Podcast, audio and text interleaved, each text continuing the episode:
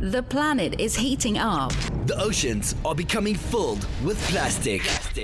Change starts now. Change starts now. We're on a countdown. To zero waste. Five, four, three, two, one. This is the Zero Waste Countdown Podcast. Here's your host, Laura Nash. Hello, everyone, and welcome to the Zero Waste Countdown podcast and radio show. Today, we're speaking with Riggs Eckelberry from OriginClear. He's developed a way for companies and individuals to treat their own wastewater without having to use municipal systems. Riggs, I want to welcome you to the show. I appreciate it. So, tell us what is OriginClear? So, Origin Clear is a company that is targeted at the new trend of businesses doing their own water treatment. The old paradigm of, you know, the city's going to take care of it for you. Don't worry, just flush it, you know, get rid of it. Really only works for the consumer anymore. The um, increasingly industrial customers, residential developers, uh, agricultural operators are being required to do their own treatment, um, either because the lack of infrastructure, water mains are breaking, unfortunately, it means that the municipalities kind of throw up their hands and go, you're going to have to pre-treat the water, which creates a whole new breed of water user. And these are people who it's not their core business. If you're operating a tannery or whatever, well, you're in the business of tanning leather. You're not in the business of cleaning the water, mm-hmm. which means that you really want it to be solved quickly as a black box. You know, it can't be a heavy problem and the decision process is very, very quick. So, are there rules in the US about water that has to be cleaned before it gets to the municipal center where it would be cleaned again there? So, like you used a tannery, for example, or like a brewery or something. Did they have an obligation by law to clean their water? Well, they didn't used to, but what's happening is there are more and more stringent regulations. And the municipalities, which are, again, underfunded, are passing on those requirements. So, if you're a heavy arsenic producer, they say, well, you need to get rid of the arsenic. We're not going to do it. And, um, and that really makes sense too, because it's a major, major reason you want to treat your water where you are, especially in, in drought intensive regions, is you can reuse the water. If you send it downstream to the city, well, they'll just send it wherever. Um, you know, they'll treat it, but they won't send it back to you. That's done. So really, you know, there's a reason why America is, I think, dead last for recycling, which is like literally 1% of our water, whereas you have Israel at 90% and everybody else somewhere in the middle. We really don't recycle our water because, of course, we've got so much of it. But then I heard the other day that we had some droughts. And in fact, places like California have very punitive water rates, so much so that you can reduce your water bill tremendously if you'll just recycle. Okay, so you have a lot of water filtration systems I saw on your website. So you do things mm-hmm. like you clean up the bad stuff from farms or from industry. And then uh, I think you also have systems that will take that water, but then also make it into drinking water. Is that right? Right. Well, we have developed, um, first of all, we spent many years developing a breakthrough technology, and that's called electro water separation. And I was just writing about that this morning in my latest uh, CEO update, where uh, this is the only technology that's going to work in the super high um, volume cleanup of, for example, frac water, which clogs all the membranes. And so we're entering uh, the Permian Basin to uh, clean the water used to um, wash the sand. So the sand that's used in the fracking comes back up. It has to be cleaned, and the water that cleans it has to then be cleaned so it can be reused because they are out of water. And electro water separation is a way to do this without filtration. Then we came up with a way to oxidize the water, and that's anytime you disinfect water, you're essentially oxidizing it, uh, bleach, etc. And this is a way to do it electrically without all the byproducts of bleach uh, at a very high level. So our core technology is very, very cool we license it. We don't actually produce our own products with it because it always has to fit into somebody else's system. So if you think of OriginClear as being two sides of the house, one side is this killer technology, basically zapping the water. either to remove the solids in the case of fracking or to further purify it in the case of pure water. And then the other side of the house is these cool modular packaged water systems that are delivered um, as black boxes. And they have more conventional treatment inside. It's more about, you know, imagine, you know, like, I don't know if you're as old as I am, but back in the 80s, we had Compaq first came up with the luggable computer. Well, that was a breakthrough. It led to the laptops, but they didn't change the innards very much. They just packaged the outside. And that's our modular water systems business. And frankly, that is taking off. Cool. Have your systems been only in America or are they in other countries as well? The whole electrowater separation is marketed internationally through licensees. We have a network of licensees and we have a huge success, for example, in Spain, which is the third largest producer of pork in the world. And it um, is a, a, big user now of our, of our technology to clean the manure effluent. Secondly, um, the modular water systems business is really being done in the U.S. So where we sell directly, it's in the U.S. Where we sell through licensees, it's international. The core issue with water in the world is not enough as if it's being treated. Only about one fifth of the water worldwide is being treated. Now, in developing countries, developed uh, developed countries, or like U.S. and Canada, we treat more like 70% of it. In developing countries, it's more like 5%. So it averages out about 20%. So we really need to be treating five times more water than we are today in the world if we're going to be good stewards of the water. And that implies a five times larger water industry. So it's currently $1 trillion. It needs to be 5 trillion. But that's not going to happen by building a bunch of billion dollar central plants because, as you know, it takes forever to get these things permitted. Nobody wants them in their backyard. Nobody has the money for them. The solution is to do it with the, you know, thousand points of light, with all of the remote edge businesses treating the water themselves. So that's really, for us, the big game changer in the world is whatever technology you use, and people should use our electro water separation. The trend is definitely towards businesses doing their own treatment. And that is huge right now. We, we think that is as big as you know, Tesla coming along and revolutionizing the water industry, of uh, the car industry, this trend is coming along revolutionizing the water industry. But Very few people understand it yet, but it's happening. But with that, you would need government regulation, would you not? Or would there be enough incentive for businesses to treat their water? Wouldn't they just not treat it if they didn't have to? Right. Well, there's a combination of they have to because, as I was related to you, the municipalities increasingly are going, uh, I don't have the capacity. You have to treat it. For example, we know a brewery that wanted to double its capacity, and the city said, sorry, you can't do it. Well, when you're a businessman, you're faced with that. You have a choice either don't expand or do it yourself. And that brewery ended up doing its water treatment itself.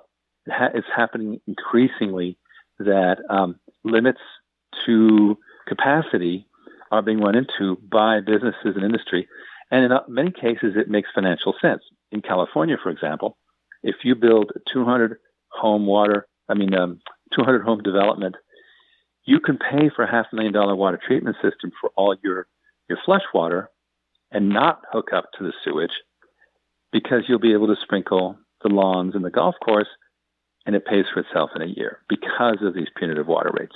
So where water rates are very punitive, it makes financial sense. And then where you have to, well, it makes survival sense. Yeah. And with the with the modular systems, so you're saying that there's no filters because my the filters that I know have like a membrane and it can only process a certain amount of water and then you'd have to throw those membranes in a landfill basically. So the modular units that you have don't need those filters, right? So it's a well, I mean, when I say modular, that's just the, the package, the envelope. It can have anything you want. It can have the filters, it can have the non-filters, whatever. Mm. So, you know, we're, we're talking about two different worlds here. One world is I need, um, I need my own, I need to be independent. I need to cut the cord or cut the sewage line, so we say. Mm. And that is the modular systems. But, but whatever goes in them depends on the requirement. But you're absolutely right about membranes is that they have a they have a life now. They can be cleaned, they can be flushed out, and there's a there's a very busy secondary market in reusing membranes, but still it's expensive. You know, membranes are not cheap. And it's a reason why there's, you know, a lack of water treatment in the world. And in places like India, it's, it's a disaster. I mean, yeah. India is spending $90 billion on a, on a hydrological project up in the highlands. But meanwhile, you know, 23,000 people die each year who are, whose job it is to clean the sewers by hand. So Mm. it's just, it gets so bad. And, Yeah. and that's where basic water treatment is just not going to happen at the center anymore. You know, California, we're supposed to get a high speed train. We're never going to get a high speed train. It'll become self driving cars, right? Everything is going to go to the individual level. We no longer build the big infrastructure in these countries. Now, does it happen in Saudi Arabia? Perhaps, you know, uh, they, they, they're building huge things, but that's unusual. The big infrastructure projects are not being funded in the West. That's very interesting and, a good point that you make because you know you look at the the 20s and around the war periods and there was so much going on with the Hoover Dam and with all the highways and your national parks in America and and everything and you're right I don't think we see those projects anymore do we Yeah, and, and so we think that that you know when when I was first talking about this in 2016, I was kind of like shouting in the wilderness. But more and more, it's happening. This last week, we documented our installation of an automotive dealership in Pennsylvania that wanted to move, had to expand. They moved to uh, cheap land that could not be connected to sewage. That's why it was cheap. mm-hmm. And so then they spent $130,000 on their own closed loop black water reflush so the toilets wouldn't be connected to anything. But they got vastly more value in their property. And so more and more we're saying, look, it's really about the real estate. If increasingly in America and elsewhere, development is pushing commercial and business users and industry out to the edge, away from the centers. And often there's no reason to be at the centers, and the, the land is cheap. And if they can process their own water, they get vastly more real estate value, and their business is worth more. So, you know, that's what happened. You know, there's a documentary about McDonald's, and Ray Kroc came along, and they they thought they were making burgers. He said, no, no, no, we're in the real estate business, and in a way, water is turning into a real estate play as it turns from the central facilities away to uh, the the edge, and is an important additional thing, which is I don't know much how much you've heard about ESG, environmental social governance, no but much. about well, okay, uh, it's there's a quarter of all assets under management in the world today, meaning about 22 trillion dollars worth of assets, are part of ESG portfolios, and that means these are funds that are looking for investments that are sustainable, that are responsible, that are well governed environmentally and so forth. mm-hmm. And that's called ESG. And a huge piece of ESG is water management. The problem is, is that there's only so many publicly traded companies doing water management. And so all these funds invest in like eight public utilities in the United States. So that, of course, they're vastly overvalued. But now, think of it as more and more businesses become enabled to do their water treatment, then you're Kellogg's. You're not normally in the water business, but now you can become an ESG company by doing your own water treatment. So it's a win. It basically creates more enterprise value and allows more companies to be ESG. So again, these are good financial reasons to do your own water treatment. We think it's a trend that's here to stay.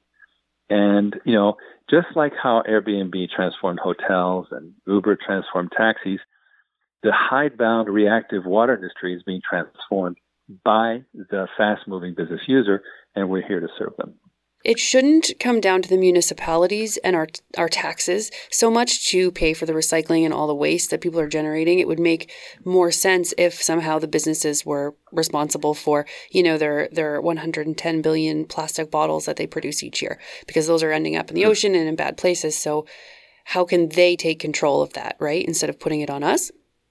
It's exactly right. There's a there's a perfect example down in Miami-Dade County where they have I think 110,000 septic tanks throughout the county.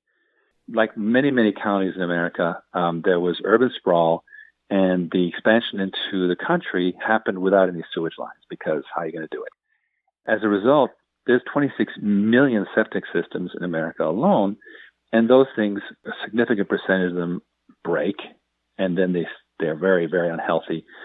Lots of illnesses come from septic systems, but let's let's take a look at Miami Dade, which has an increased flooding problem. More and more, the water table is rising, and we know why. And the, so, wait, is the ocean is the ocean rising, or is the water? Because I heard the water table in Florida was being depleted. No. So my understanding is that the water table is being depleted so much that Florida is actually sinking. Well, the water table is being de- the freshwater table is being depleted yeah. by the intrusion of the of the ocean. So it's becoming mm-hmm. a saltwater table, and inc- and also increasingly there is flooding from storms, etc. Now, I'm not going to go on about you know climate change. It's not the topic of this podcast, but certainly there's increasing flooding in Dade County, and people with well, you know, wealthy people with wonderful homes are seeing poop on their lawns, right? And so the Yuck. solution that the city's come up with is, well, we'll extend sewage to all 110,000 uh, homes, and that's going to cost eight billion dollars. Mm-hmm. Well, okay, fine. Let's assume you have the eight, they say six, other people say eight, but let's say you have that money. Well, now you're going to spend 20 years tearing up streets, and it's not going to solve the problem for decades. Why not just give all these homes a tax rebate for putting in their own closed loop system, taking care of themselves. Stay disconnected. Why try and connect them to a sewage pipe? And the problem, ha- you know, there's no tearing up of, of the streets, and it just happens there, and it happens starting right away. If you give people a financial incentive to do it, you don't have to spend the money, and magically the problem goes away. So that's the kind of trend that's inevitable. Now, you know, we're not going to go lobby the Miami Dade County uh, because you know we found that the governments tend to be very very slow to adopt these things. Mm-hmm. So instead, really, what we're doing is we're working with the landowners, the businesses, the people stuck with the problem, and in the technology adoption curve. And I came out of the dot com and I lived you know disruptive technology. It always starts with your innovator, the people who were like, oh, this is cool. Then after them are what we call the strategic buyers. And these are the people who see a competitive advantage in, in spending money on it. They're still a, a small minority, but they're important because they will take a risk for a commercial advantage. So that's the strategic buyer. And that's the stage where we are at with decentralization of water treatment. Now, classically, what happens then is there is a leap. It's called a chasm, but there's a leap to the mainstream where it goes from the initial strategic buyers who are still few and far between. They're, they're sort of visionaries. And then eventually there's enough critical mass that it becomes a thing. And I don't think we're there yet. I don't think it's become a thing yet.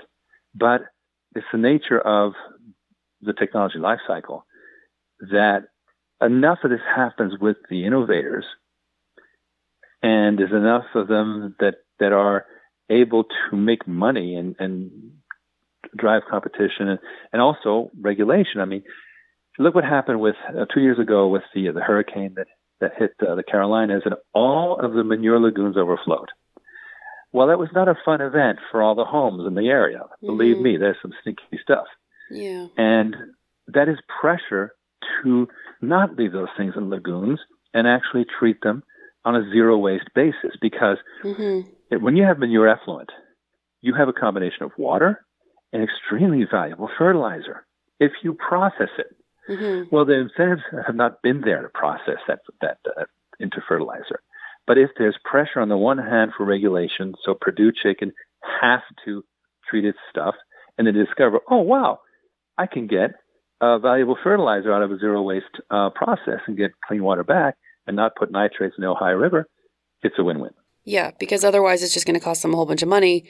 So why would they do it unless there's regulations? But then they might go out of business if there are too many regulations. But if they can sell, you know, the the valuable part of the the fertilizer, then it would be more worth it. I think that's the tricky part is making sure everyone, you know, ends up on top. Uh, we saw this in Canada a lot with the solar panels. Is that they're doing exactly what you said with the septic system. Like, why not have the government instead of spending billions of dollars on the sewage system? Why not give people the option to do it themselves and give them like a tax rebate or something. And we saw this with solar panels. And mm-hmm. I guess a lot of people did end up getting the solar panels, so that was good. But when I looked into it, I was doing the math and it wasn't going to make me money like ever, really. So it was basically just me spending extra money to like do something good for the environment, right? So I ended up deciding not to get it. So I think in that case, like I'm thinking about the Miami Dade situation that you're saying, like you could maybe have the project funded by taxpayers and have it take 20 years or something and have it all done. Or you could do the other way, which is what you're saying, and have the uh, incentives so the tax back, tax credit kind of system for people who do it themselves. But then you're saying you have the early adopters who would do it and people who would do it because it's the right thing, people who would do it because they need a new septic system, right? Or they're not happy with their old one or whatnot. But I think you'd get a lot of people who like wouldn't change over, right? Well, no, no question about it. And and and there's always going to be people dragging, and that's at the end. You yeah. give the incentives, and at the end, eventually, you make it a requirement. But to the point about the financial viability, I mean, I agree that solar panels have been a marginal um, benefit. It started to change as you know the economics improve and so forth. But in the case of the water treatment, you know, it, it would cost one tenth of the cost to put in these, uh, you know, um, closed loop systems that treated, you know, where everything you flushed went into a treatment system and then in a holding tank that would be emptied out by a truck once a year. And that is one tenth of the price of taking a sewage line all the way out to those homes because it's mm-hmm. building sewage lines is unbelievably expensive in modern day world because um, the cities aren't exactly um, efficient about that about doing construction and they have to tear up streets and so forth permitting issues uh, environmental um, impact all of that is, mm-hmm. is mitigated by simply installing it at the place of use. And so you're right. You know, adoption is a problem that we see, you know, in any new technology, mm-hmm. especially with this capital required. But that's where the other side of the of the uh, of the coin comes in, where we think there's going to be increasingly water as a service, right? Water as a service means that if somebody comes along and OriginClear wants to put in place this closed loop system for that auto dealership, and it doesn't want to pay the hundred thirty thousand dollars, well then it can just pay on the meter. It can, and that's through financing. It's relatively simple to do, and increasingly we're going to be seeing that, which is the the business simply agrees to uh, very similar to the the power per, um, purchase agreements in the solar industry, where they the uh, the business agrees to pay um, a certain rate for the next 20 years, mm-hmm. and just as if they were paying on the meter for anything else. And that allows the financing of a complex system without the business having to capitalize it up front. And I think that's going to help a lot where people just go, okay, fine, problem goes away. And I'm not going to face fines or whatever it is. Now I have my own in house system, great. And it's a win win. So it's going to be a combination of all these things.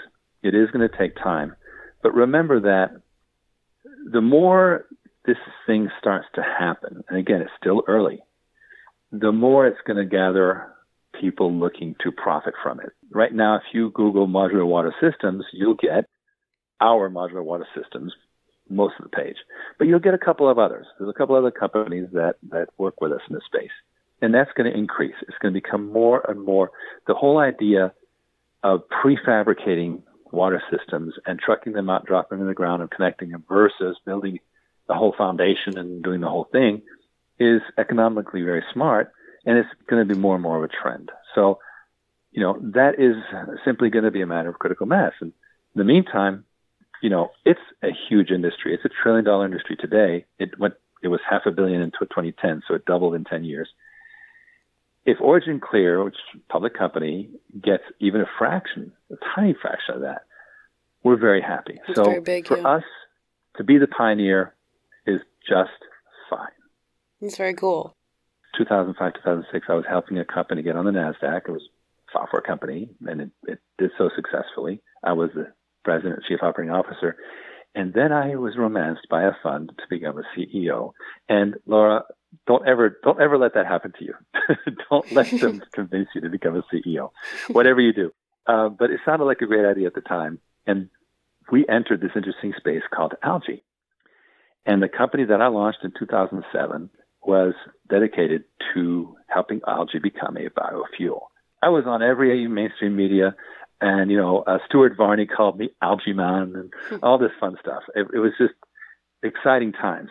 Then the price of oil fell through the floor, and algae yeah. overnight became a science experiment. Mm-hmm. Big companies like Solazyme just went out of business, um, but we managed to pivot, and it's because the technology we had to harvest the microscopic algae from the water could be used to harvest the microscopic contaminants in water. And so we were able to go make a sideways move into the water industry. Like to clean it and out? Like it, like it, it, Exactly. Interesting. Right. So it was so counterintuitive. One of my guys thought that up. We were sitting there going, wait a minute, algae's going away. It's ridiculous. What are we going to do? And, and Bill Charneski goes, well, we're, we're, we're harvesting new petroleum. Why not harvest the old algae, the, the frac water, the hydrocarbons the same way? And I like, oh my God, you're right. We started, you know, with the frac thing. Of course, then the, the oil industry itself, you know, crashed and no, they weren't spending money.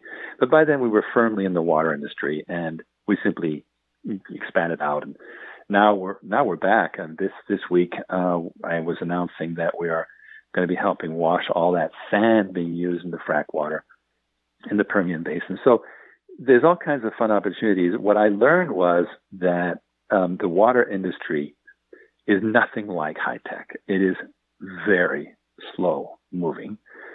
Probably like the construction industry, like any you know brick and mortar business, it was not at all like what I expected. And that's when at, we, we, we finally innovated into this area of helping helping water go small, right? Privatizing big water, as we call it, right? Instant infrastructure.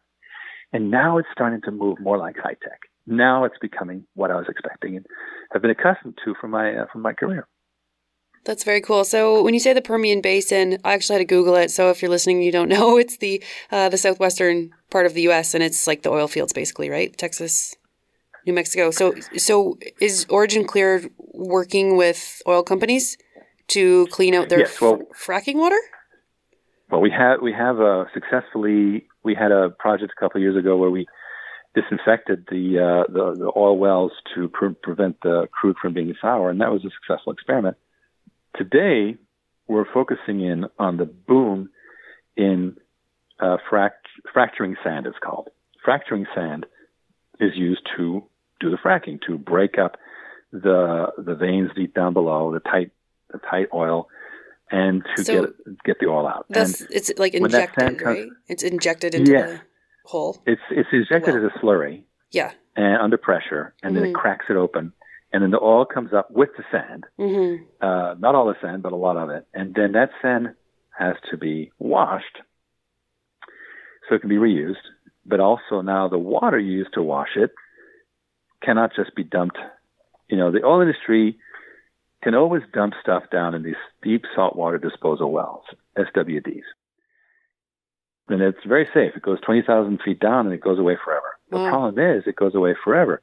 The Permian Basin is experiencing a major water shortage mm-hmm. because of all the oil production. Yeah. And it, it's becoming the Saudi Arabia of America in terms of production, but also in terms of the water problems.